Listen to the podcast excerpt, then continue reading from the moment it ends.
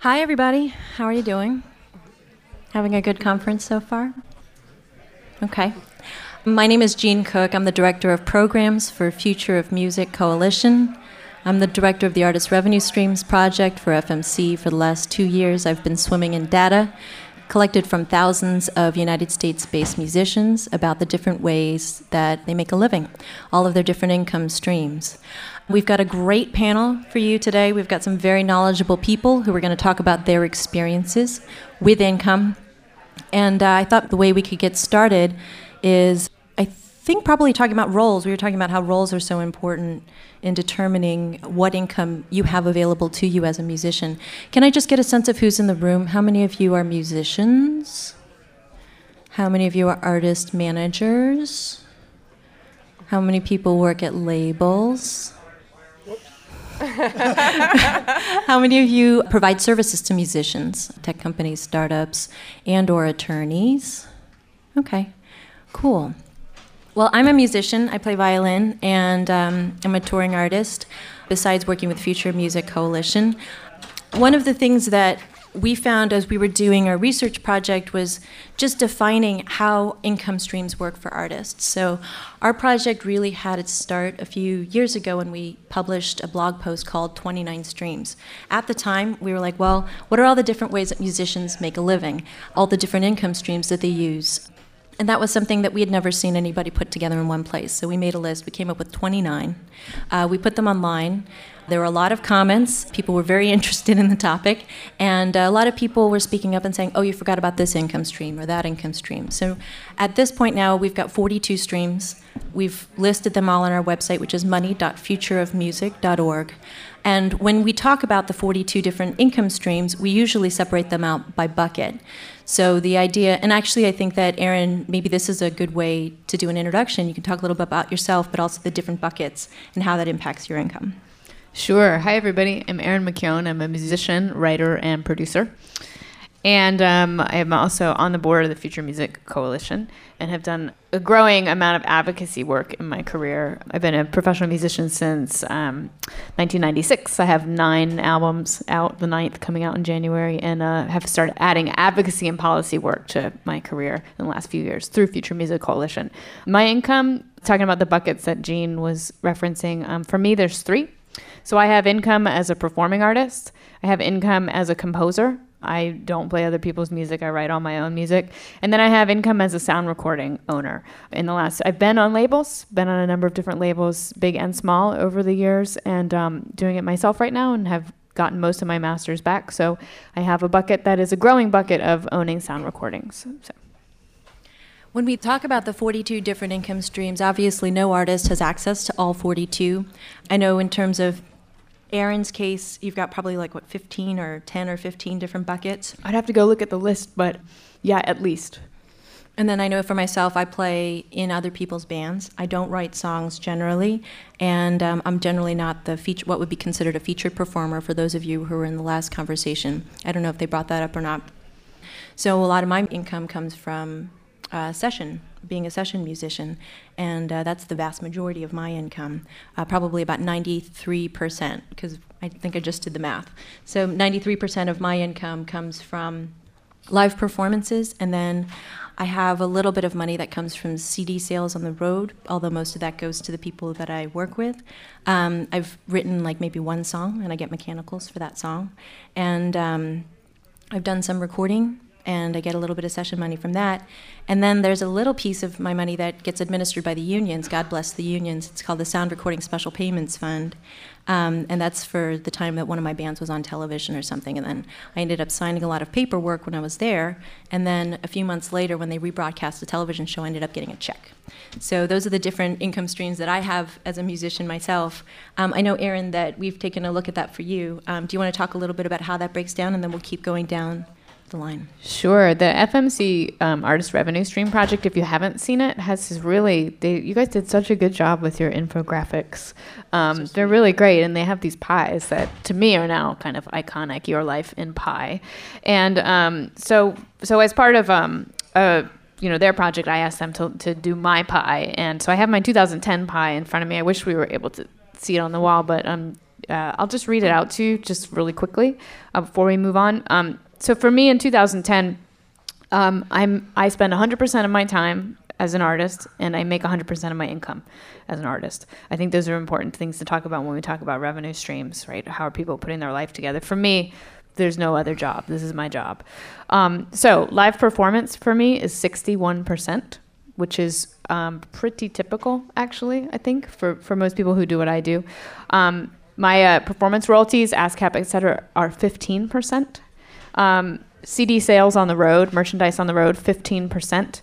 Um, merchandise, um, I'm assuming, I think, remember we did this, that'll be off my website probably. Merchandise sales off my website, 4%. Digital performance royalties, sound exchange, et cetera, 2.5%. And then um, my publishing income, mechanical royalties, and digital music sales all account for less than 2%.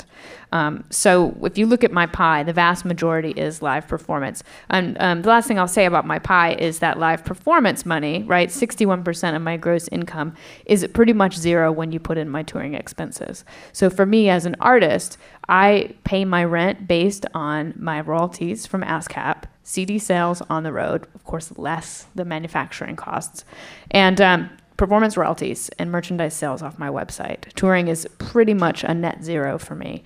Um, however, I can't not tour, right? Because that's going to drive all the rest of that stuff. So it's a it's a complicated puzzle for that. We'll move down to Chris from LeClairRyan, and you can talk a little bit about some of the artists that you work with. I know that you work with a range of artists, from very successful urban artists to um, younger, kind of emerging artists, and I imagine that the pies and how their income comes together is really different from artist to artist. Yeah, um, just for those of you that don't know me, um, you can call me Chris, but uh, I have the big long name, Christiane Cargill Kinney.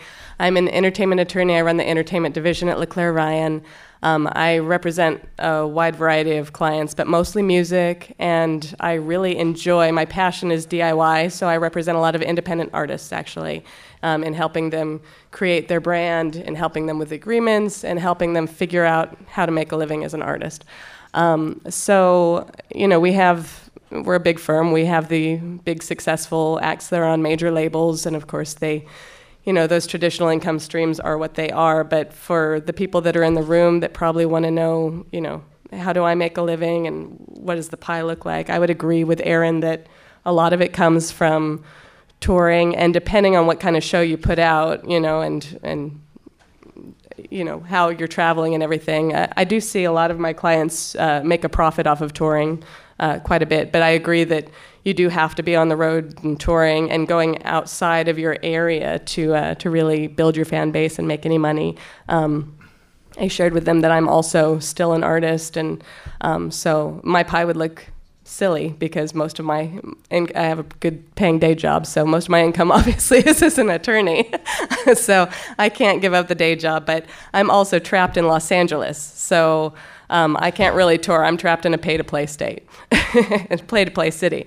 So I make hardly any money touring. Um, uh, you know, so it, it varies so much depending on where the artist is.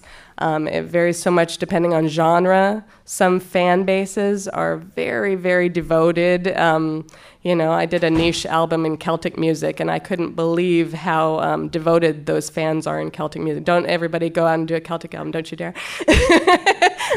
but, you know, alternative music, you know, I have an alternative band. It's a lot harder to find, um, you know, and so you go back to the whole needle in a haystack thing. So it depends so much on genre also, um, you know, with some of the urban acts that we represent or rap artists, um, I see endorsement deals come up. And I was telling them, and I think it's fair with the advent of 360 deals uh, to include this as musician income, but I get calls from music clients all the time, and I'll say, okay, what are we doing? Where are we? And they're like, well, this is a little different. I'm doing a documentary and I don't know what I'm doing, and I need your help. Or um, I'm doing a children's illustrated graphic novel, and I need need you to put together the deal with the artist. Or you know, so there's all these new things where, you know, they've created this brand, and there's other sources of revenue in entertainment that they're exploring more and more, and and successfully. You know, uh, Samantha Hale did uh, Map the Music recently. You know, um, Will Gray did this great documentary Broke.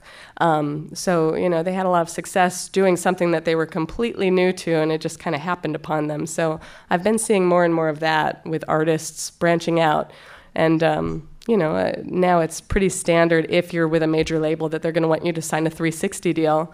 And the concept behind that, of course, is that they're creating you as a brand. So if you're selling yourself in any entertainment genre or you know market, that they should get a cut of that. So that is the uh, the 360 deal in a nutshell. They they vary uh, depending on how pervasive it is. But um, but you know, I mean, artists that are doing it themselves are also savvy to the fact that there are a lot of different sources of revenue when you're creating yourself as a brand, and why not, you know, branch out and do other things that are related, but uh, but a little different. I think that one of the most fascinating things about the artist revenue streams, the idea of looking at things according to the different revenue streams, is that as as Erin mentioned, that there are different buckets according to what role you play. So if you're a recording artist, you have access to certain kinds of income streams. If you're a touring artist, you have access to other income streams as a composer, etc. But it also depends on what kind of a relationship you have with a label um, as to what your record, uh, what your what your income is going to be, where you are in your career. Obviously, people who have a higher profile and major record label deals, their income is going to look really different. Like right. their live performance might be a big part of their income, but another big piece of it will be, say, a record label advance right. or a publishing advance.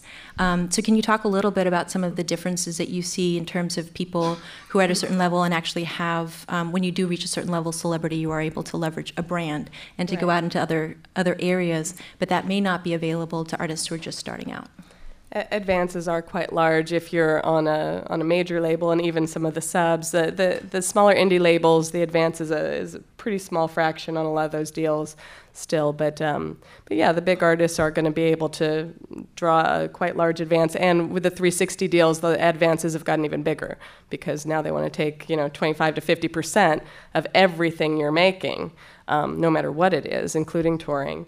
So, you know, they have to pay for that, and, and so they've increased the advances. So that can be quite substantial. Would you say that for some of your artists, in terms of label support and publisher money, that for them, like, would you say that sometimes it's uh, more than 60% of their income or 80% of their income? You know, it's interesting because we were talking about this. I've, I've never done the pie chart, so, you know, to try to guesstimate it in my head. Um, it, it certainly could be, um, but I've never had to really sit there and figure it out and, and calculate all the different breakdowns of, uh, and you know, some of these people, you know, have great, they'll have commercials or, you know, they'll be sponsoring a product. You know, we do a lot of brand and endorsement type deals and things like that. So if they're a name, you know, you can get quite a lot of money from that too. Mm-hmm. Um, so yeah, I don't I don't know, but I'm going to be making pie charts when I get back to my office. so our final panelist, who is also a musician uh, but also represents BMI, it's Michael Drexler, and we've been talking a lot about kind of like the recording side and the performing side of income, but maybe you could talk a little bit more about the different income streams that are available to composers. Right. So obviously, when we talk about the artist, I mean that can may, mean a lot of different things, and artists can wear a lot of different hats. And one of them, you know, obviously is a, a the songwriter hat when an artist uh, writes the actual musical comp- composition and then controls the copyright for that. And within the U.S. copyright law, there is a specific um, couple, I think it's six exclusive copyrights, and one of them is the right to publicly perform your composition that you as the, the writer control. But typically, what happens is that you assign that right over to a PRO, a performing rights organization. So in the US, there are three. There uh, is BMI, Broadcast Music Incorporated, um, ASCAP, and, and a very small SESAC. Um, so um, what we do is we um, collect those license fees for public performance on writers' behalfs and on publishers' behalfs, and distribute um, the monies directly to the writers and the publishers. So that's where the system is a little bit different when we talk about labels and publishers, where there's sort of a black box around. You have to recoup your money first, You don't really know what the accounting rules look like. Are you participating in equity stakes or advances? So here it's pretty straightforward. We collect the money, we take 15% for administrative fees off the top, and then we distribute the rest to, to the writers and publishers. So in our last fiscal year, which just ended in uh, June 30 of this year, we collected about $900 million um, around the world and distributed 760 million of that to, to writers, publishers, and in for, foreign PROs as well. So it's a pretty significant revenue bucket. If you take the whole PRO market, we're looking at a uh, 1.9 billion dollar market. So, so these monies are quite significant if you compare it to, let's say, digital recorded uh, industry of maybe five, six, seven billion. So, so there, you know, you can see that there is they're sort, sort of in the ballpark. Um, so my role, I oversee uh, new media licensing, which is you know everything digital, mostly streaming services. So we license Spotify, Rhapsody, Pandora, Netflix, Hulu, and all these guys. We have about 10,000 licensees. As a whole, we have uh, a total of 650,000 licensees across uh, the company. Um, so in new media, we've seen actually a lot of growth.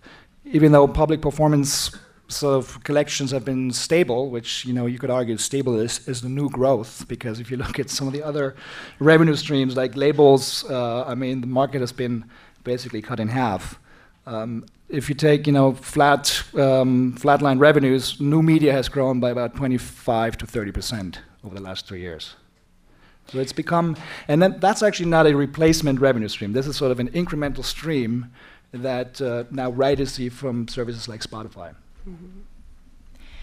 And I think that in, in, to put this into context a little bit, I think in a lot of the other panels that you're going to hear today, when people talk about revenue streams for artists and kind of where are they making the money and where they're not making the money, that um, especially given Erin's comment earlier about where their expenses attached, that when you think about this a little bit more, and especially those of you who are musicians have certainly done so, that the reality and the bottom line for a lot of musicians is that the income streams that don't have expenses attached to them, like the PRO money, um, are become more and more important for artists, and so it's something that's really important to, to. It's an important way to look at it. That if we're saying that you know, touring is doing really really well, well, touring expenses have also been going up steadily over the years. I don't know, Erin, if you want to talk a little bit more about that.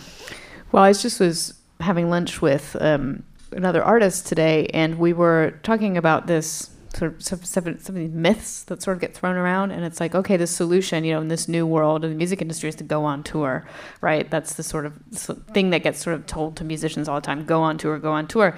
And the other day i'll have to look this up and i'll put it on my twitter later but um, i saw a tweet come through my stream from an artist who was who said look anyone who's ever been anyone who ever says to you just go on tour and solve it has never been on tour right? It's a ter- yes sure. Um, it's a terrible experience in a lot of ways. It's terrible on your body it's really expensive and it's not sustainable. You know you, you talk to many many artists and you know i I'm a healthy person and really take care of myself and like have not like spent 20 years on the road puking my guts out and staying up all night. And um, you know there's a limit to it. So it's to me it's not a it's not a viable answer. So what Jean is talking about becomes more important. And as musicians we call it mailbox money right? It's the it's the money that has no overhead that you walk to the end of your driveway and you pick it up I have to say, I mean, just personally as a musician, so I play with bands. I play with a band called Pulp that's from England. They ask me to play violin and I tour around with them. I don't have any overhead costs as a side musician. And that's a huge difference between right. me and between Erin. We both tour, we both get money from touring, but almost all of Erin's money goes straight out the door as soon as she's done.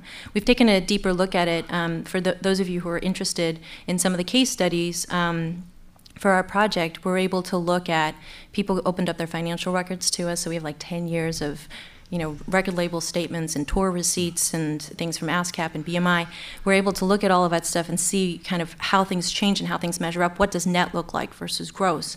And that for a lot of touring artists, you know, one of the artists, 80% of their income as a touring artist is uh, going straight out the door to pay for the people in the band and for the plane tickets and everything. Mm. There's another one who is a who subsidizes his solo career by being in a major band. He's a salaried member of a major band. So you're able to see how their touring expenses were not profitable for the first few years that they started doing a lot of solo tours. and uh, eventually then they were able to start breaking even. But it was the salaried work that they were doing that made it possible for, for him to launch his solo career. So these are the these are the economic factors that I think musicians have to deal with on a day-to-day basis. But when we think about as an industry, something that Mike had brought up, the, the idea that certain income is going down, where is the replacement going to be coming from? If record sales are going down and digital isn't necessarily going to be filling that in, a lot of people will say, well, will touring do that? And it's a really complicated question. Mm-hmm. But but in addition, also, uh, you know, some artists are leaving money on the table as well, and that's sort of uh, mailbox money you're talking about. Um, you know, when I look at some of these independent distribution companies that we analyze, you know, 30, 40 percent of the writers are not affiliated with a PRO, and it's free. All you have to do is you go to BMI.com, you, you know, you register, you upload your works, and that's it. Or with the Sound Exchange, you know, there's money waiting for you potentially already, and there's so many artists that just haven't registered yet. So there's, you know, 100% margin money sitting out there to be collected.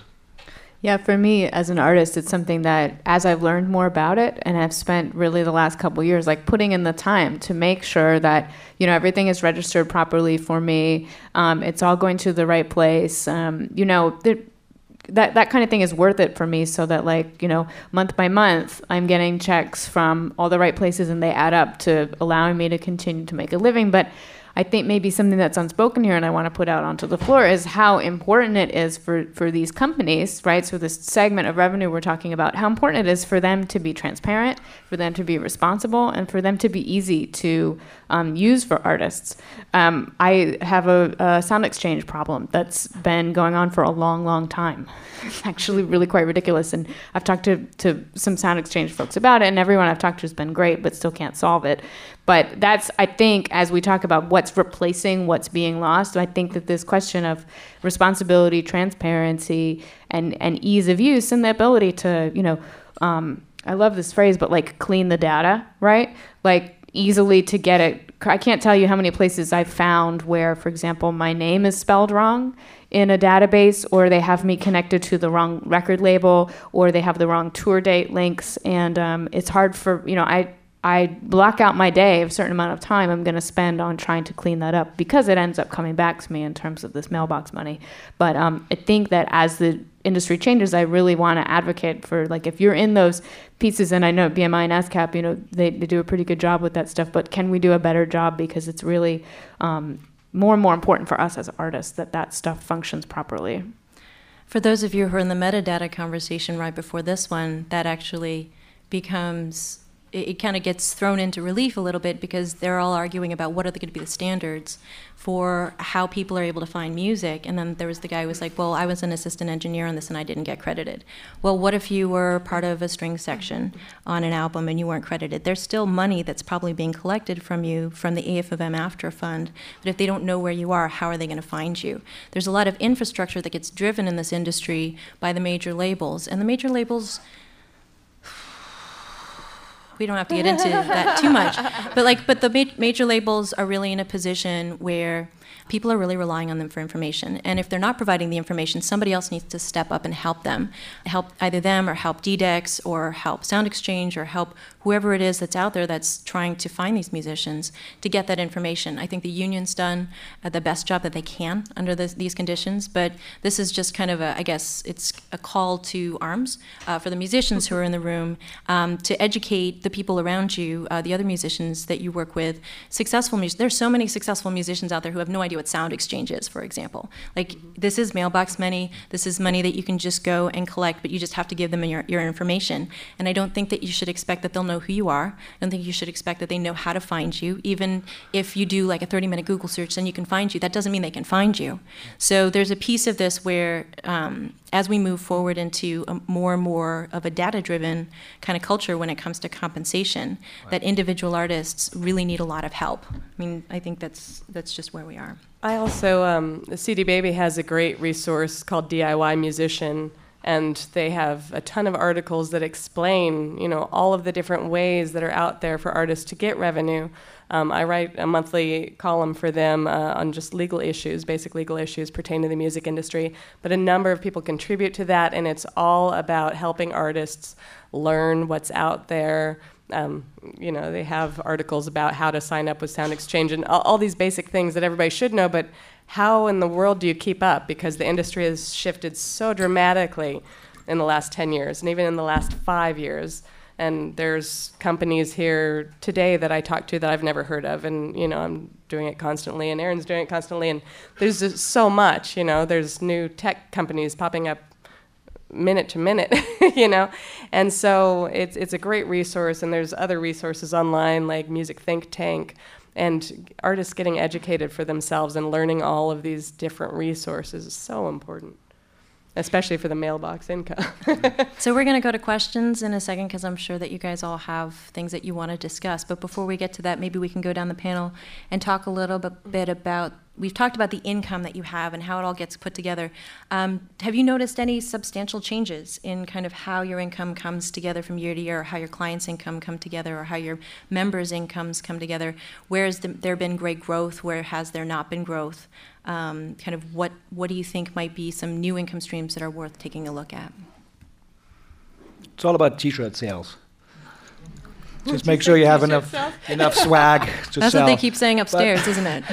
you know, I mean, I've been in this business for a pretty long time as, as a musician. I made my living as a recording engineer, and I saw that business fade and then worked, worked for a major record label, Sony Music, for, for about eight years. And then obviously during those years, you know, the recorded music industry has sort of uh, been cut in half, uh, essentially. So I guess it's not selling records anymore, that's, that's for sure. Um, but um, what we've seen at uh, BMI, obviously, we're pretty specialized in just the performing right, which is one of the six exclusive rights.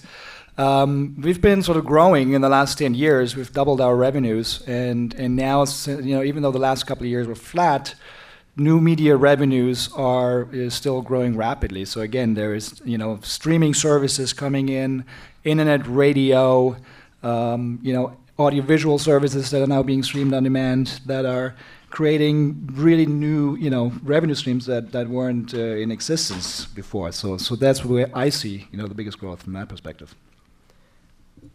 Yeah, I mean, obviously, physical sales have dropped substantially, and we're on more of a singles model now. Um, so that has shifted a great deal as far as a pie chart mentality.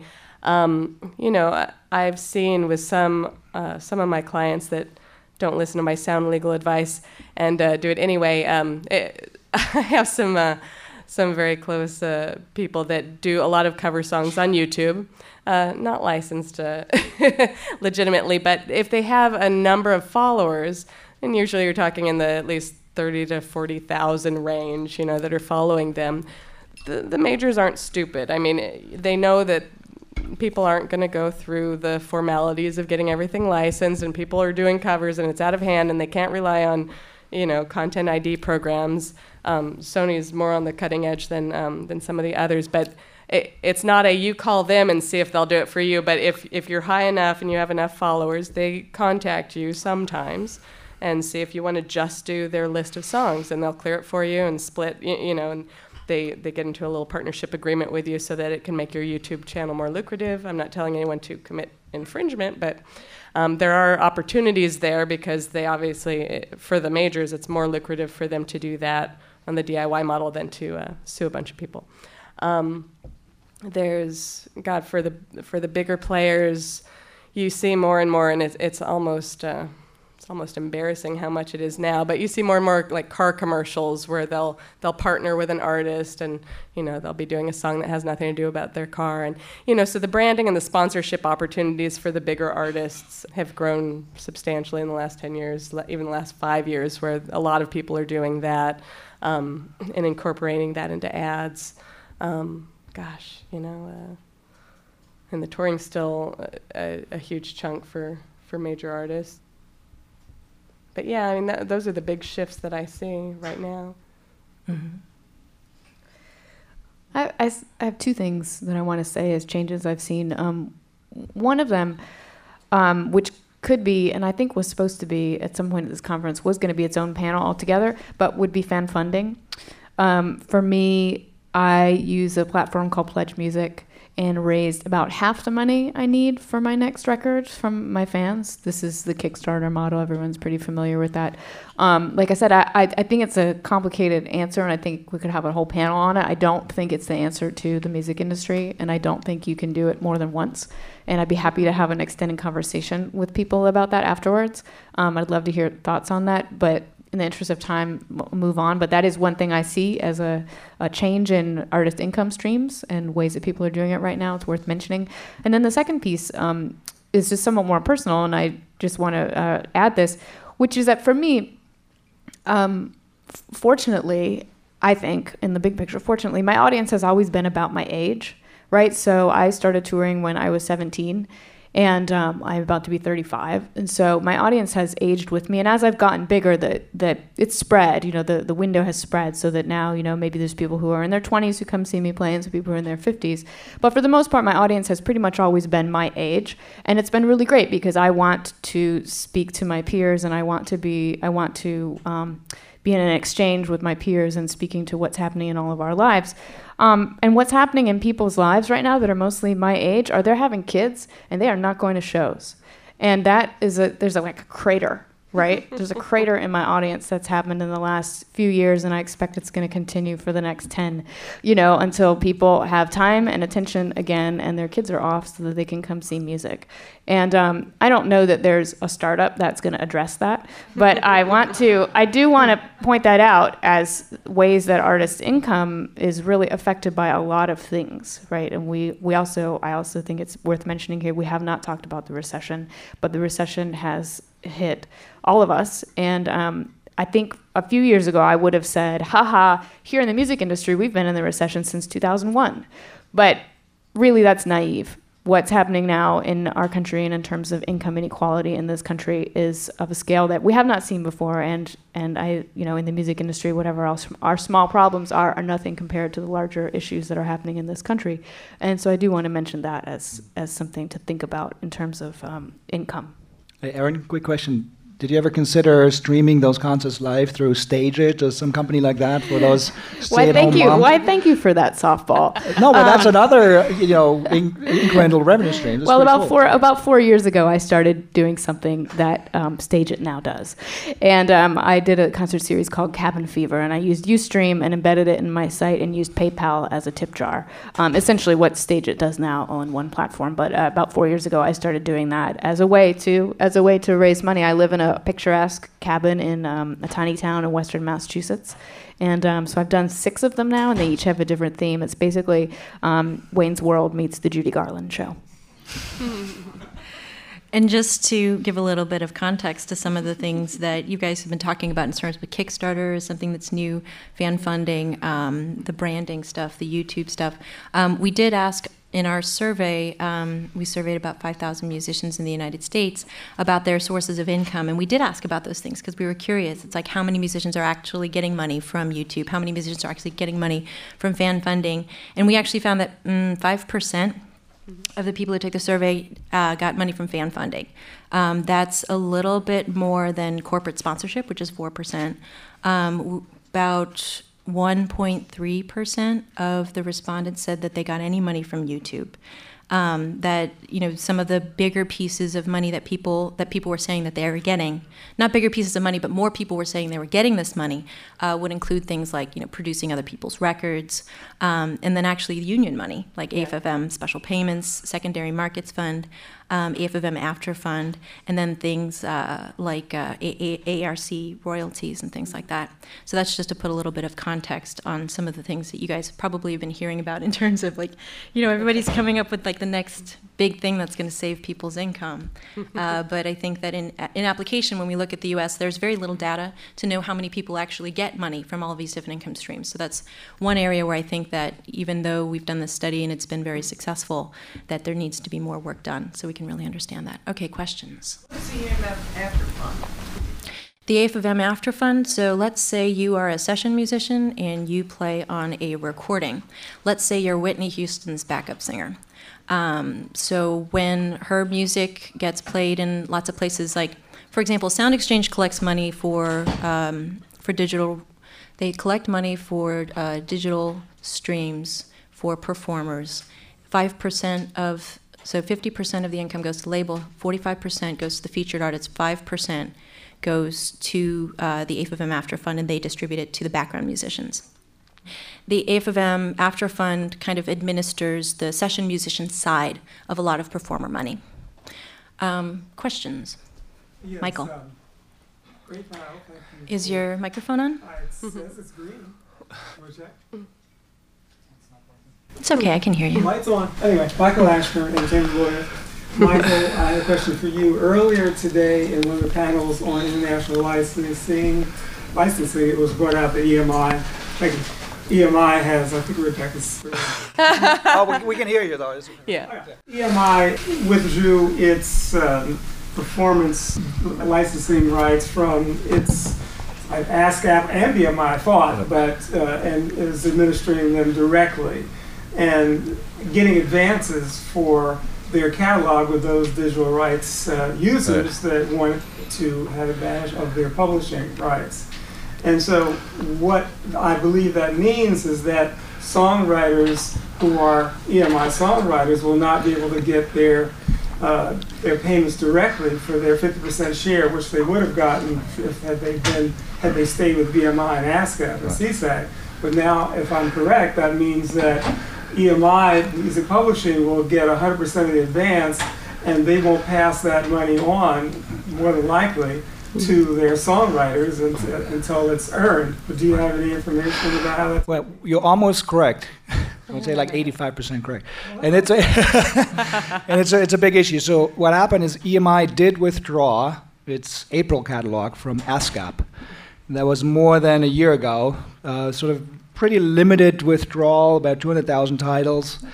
Um, only affected um, audio-only services that could be bundled with other rights. Did not affect uh, licenses that were in effect already.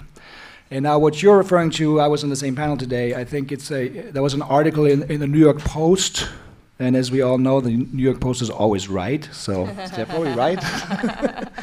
that there, um, and it was about Univer- uh, Sony ATV actually. Um, some executive um, voiced their intention to potentially withdraw um, their catalogs for digital uses only from uh, ASCAP and BMI. As of today, none of the contracts have been negotiated, nothing has been announced. Um, it's been a, a little more than a rumor, but I think there's a chance that there may be some sort of withdrawal happening.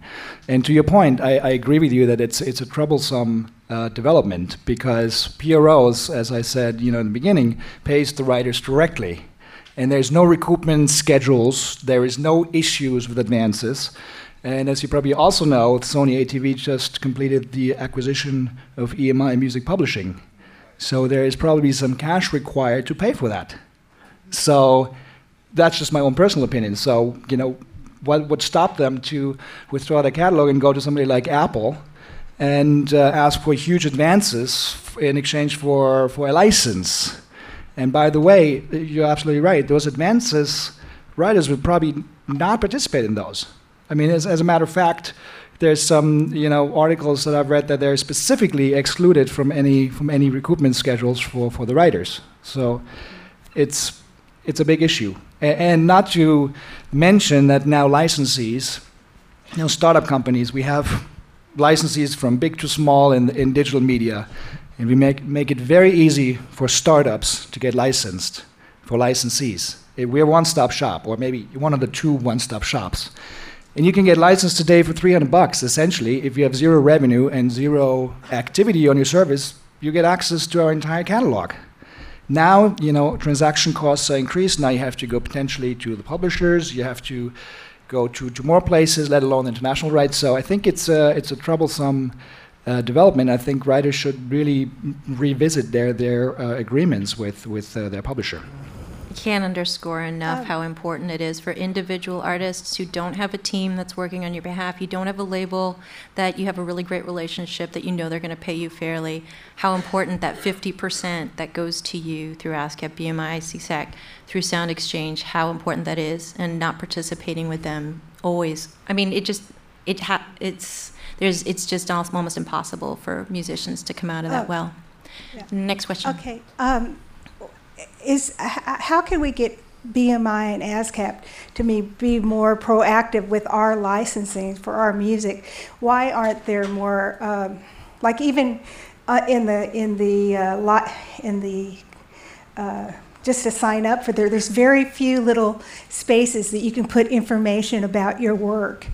How about a metadata for BMI so we can protect all these other artists as publishers and writers, and and to be, and that these are our licenses. I mean, every other product has a license or description about what it is. Why are we? You know, it's always like, let my people go. You know, what? Who are? You know, why? Why are we always? You know, why? It's so frustrating. Are you talking about the What is- registration I'm system? talking about music in general. Of of of uh, why aren't you getting paid for your work? It, I feel that it needs to be first of all uh, the people that publish it and write it. It needs to be uh, put in uh, the BMI or ASCAP, and more data needs to be there so they know that you were on that on that record, and that it's Right, that it's it's all- licensed. Are you a writer or? I'm a writer and a publisher. Okay. And I write my own contracts for, for when we do uh, music Right. soundtracks, and ma- I make sure that all the, all the musicians are listed. Right. Well, I, I agree with you. That goes back to the metadata issue we talked about. Make sure your data is clean. I, I can't speak for ASCAP, but I can tell you that at BMI we have a automated online affiliation um, system. And if there are any questions about anything, you can always call and you'll get a live person there. Um, that's, that's what we call our open door policy. We, we do actually answer calls and we help new affiliates through the process. Could you please talk about the um, electronic um, fingerprinting, the digital fingerprinting? It seems to me that it's the Wild West out there. There are so many different companies that are trying to jockey for position to get a piece of this digital pie.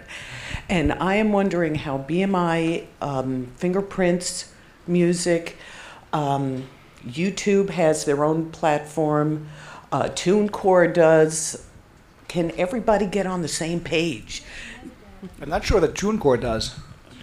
TuneSat, I mean. TuneSat, sorry, right, right. sorry, That's all they do, that's what I TuneSat, yeah. Right, so is it the same electronic uh, fingerprint or no?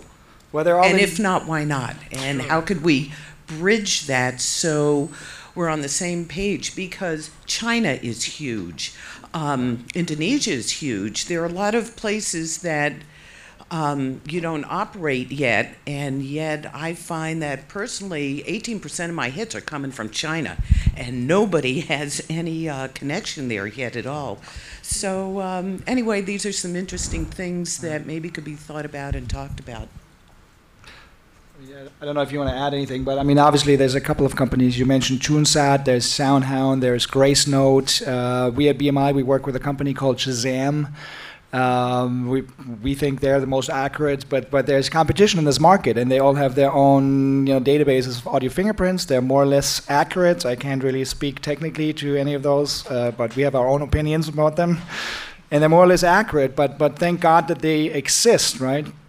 Because that help they help a to to detect infringement of your content but uh, b in our case it helps us to accurately distribute the money that we collect because we know you know the performances that happened on television and radio and uh, other channels.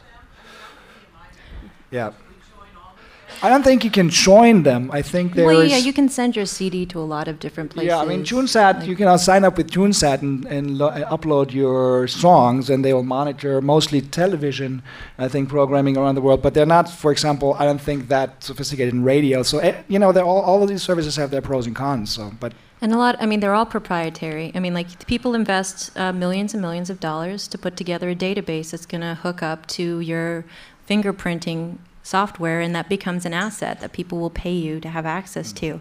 And until the until this marketplace gets past that idea that this data is proprietary, um, you're going to have you know a dozen companies spending millions of dollars every year to try and put together what's going to be good. You know, like you know, 80% of the time, it's going to be good for you know 50% of the musicians, like all the musicians who are making money, their data is probably going to be pretty good. All of the musicians who are emerging, who are less known, s- entire genres, classical music, jazz music, world music, a lot of genres are just completely getting left out of these databases or they're being done complete. I mean, if you just go to iTunes and try and look for any classical music as one example. Classical is a Like, disaster. It's a, it's a complete I disaster. mean, how, how do you? But until these people, until these people are, are open up their data, I mean, like, uh, not that it could ever happen in this universe. This is one of my dreams. But like, until people start sharing the information that they have, there is no database that will tell you who played on a recording, who wrote a song. These are things that are known. I mean, like, there are other things that are less known and confusing, like who owns the publishing or who's the current copyright holder. But who played on a recording and who's um, who, who wrote a song. Those are two very, very vital pieces of information that are out there, but they're not in one place. And nobody can really get it together. It's really, really difficult. Um, and it's one of those things that people spend so much money on that they just won't share it at the end of the day. And I think that that's a real problem, especially for individual and niche musicians. Yeah, I'll just add to me there's a balance between the fatigue of, like I said, I have nine albums. Each of those albums has 10 plus songs on them. That's do the math. How many ISRC codes do you have to keep entering over and over and over again? Um, and like I said, you know, I block out a certain amount of my time as an artist to deal with these kind of issues because it does come back to me monetarily. But I can't say enough to Jean's point of just like until people stop thinking about these processes as proprietary and consider the benefits of community, open source, and sharing, we're going to run into this continued problem. Yeah, I mean, they always think about the musicians last. Uh, I think we have time for two more questions. Um, where's Yeah, the microphone? one right here. With you? Sorry. Okay. To what extent should artists uh, be transparent and forthcoming with their audiences about the the best the best way to buy an album, or is, is at some point is that too much information, or or disclosing all of their revenue streams just to provide them a little bit of the reality of what uh, it's like to to try to be a musician uh, today? There was a fantastic blog that this band from England, I think, had had put out, and it, it went viral. And because they, they did, they were coming out with an album, and they listed all of their revenue streams for everybody to see. And they said, just so you know, this is how we get paid. And it was so informative, and I can't remember if the Washington Post picked it up or. Um, but but it went everywhere, and people were fascinated with that. And I think transparency is really important because people don't know. I was on a panel a couple weeks ago with another attorney from um, I don't know uh, some firm, and I don't need to advertise for him. But um, anyway, he was talking about how awesome Spotify is, and yada yada yada, and, you know, and, and he was speaking from the consumer spec- perspective, and from the consumer perspective, it is cool, and you can social, you know, social media platform, everything else, and sharing. Well, I also wear the artist hat, so I also know exactly how much Spotify pays me, and as a representative of artists, I also I was telling them I do experiments. So with my Celtic album, I didn't put it on Spotify. My adult alternative stuff, it's all on Spotify. Huge difference in sales. Now you can argue genres, you know, might, one might be more marketable than another, but really the it's so substantial a difference. So I'm not a huge fan of Spotify for the artist, and, and it's pennies on the dollar. Oh, the Celtic album sells land landmines above it It- because you know if you can stream it for pennies, you know we're living in a consumers want things now and they want it for free market, and if they can get that, you know why would they pay? you know some will, you know your really devoted fans will, but it's less and less and less. So, so anyway, I I find it to be really helpful, and people that I've shared that with, as far as you know how much I actually get for a stream on Spotify people do- are less likely to use it. There was a fan that listened to my albums on Spotify all the time. I didn't know that, but um, but he told me about this after uh, after a panel that I was on, and he went out and he bought like three copies of my uh, Celtic album, 'cause, uh, or, or my one of my uh, RTS albums, because.